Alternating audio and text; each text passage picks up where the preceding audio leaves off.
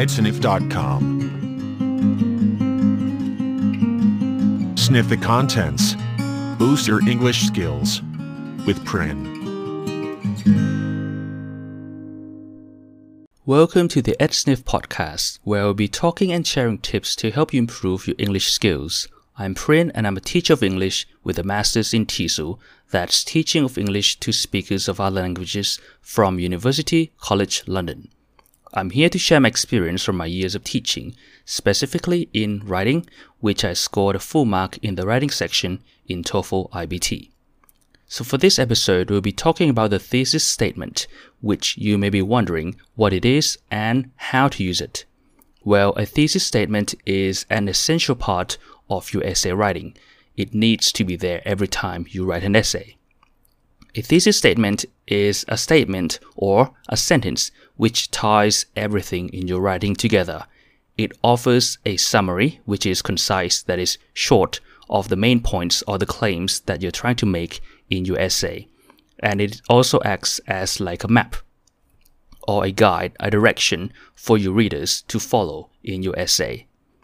A thesis statement needs to be specific that is, it should only cover what you will talk about, write about, or discuss in your paper only, and everything you mention in the thesis statement has to be supported with a specific evidence. That is, you need examples or maybe reasons to support those points. Normally, you would write a thesis statement in the introductory paragraph, which is the first paragraph in an essay. And the thesis statement usually appears in the middle or towards the end of that paragraph. So that's a thesis statement. Now, there is another term which you may have heard, which is topic. A thesis statement and a topic are not the same. A topic is like a subject which is given to you by maybe your teacher, your lecturer, or the exam question. It is a subject that you have to write about. So, for example, it may be asking you, What is your favorite animal? That's the topic of the essay. But a thesis statement is like the answers that you try to answer to that question, to the topic.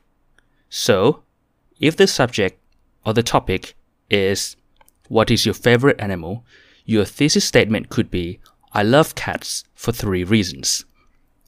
As you can see in the sentence, I love cats for three reasons. You try to answer the question which is posed in the topic. It was asking about what is your favorite animal. So you answered, your favorite animal is cats, and you give some reasons why. If you write like, I love cats for three reasons, it's called an indirect thesis statement. That is, you only give an overview and you'll be exploring about the three reasons later on. However, if you write like, I love cats because of their personality, size, and the sound they make, this is more direct because you are telling the reasons, the support which you'll be using to answer that topic. So in this case, you're trying to say that you want to talk about the cat's personality, the cat's size, and the cat's sound.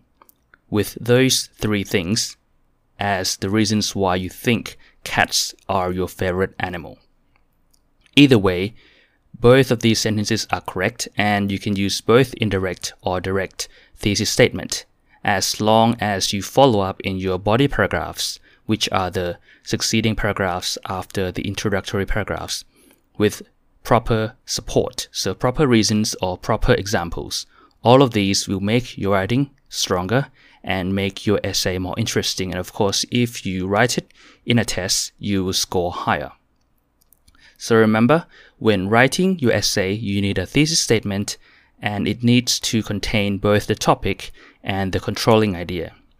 The controlling idea is your opinion or what you will be developing or writing about in your essay. And that's it for the thesis statement. If you have any questions, comments, or suggestions, please feel free to leave them. And also, if you have any piece of writing you would like me to comment on, you can email it to me at contact at edsniff.com. That's C O N T A C T at E D S N I F F dot com. Also, you can follow more posts, more podcasts and more videos which can help your English at edsniff.com. Thank you and see you next time. Bye bye. edsniff.com